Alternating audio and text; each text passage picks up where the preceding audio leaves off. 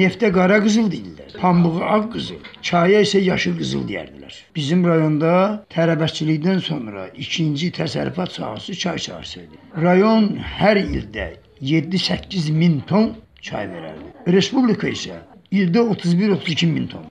SSR dağlarına qədər. İndi respublikada heç 1000 ton yığılmır. Burada heç tamam az. Sentnerlə demək olar. Halbuki qabaq 1000 tonla.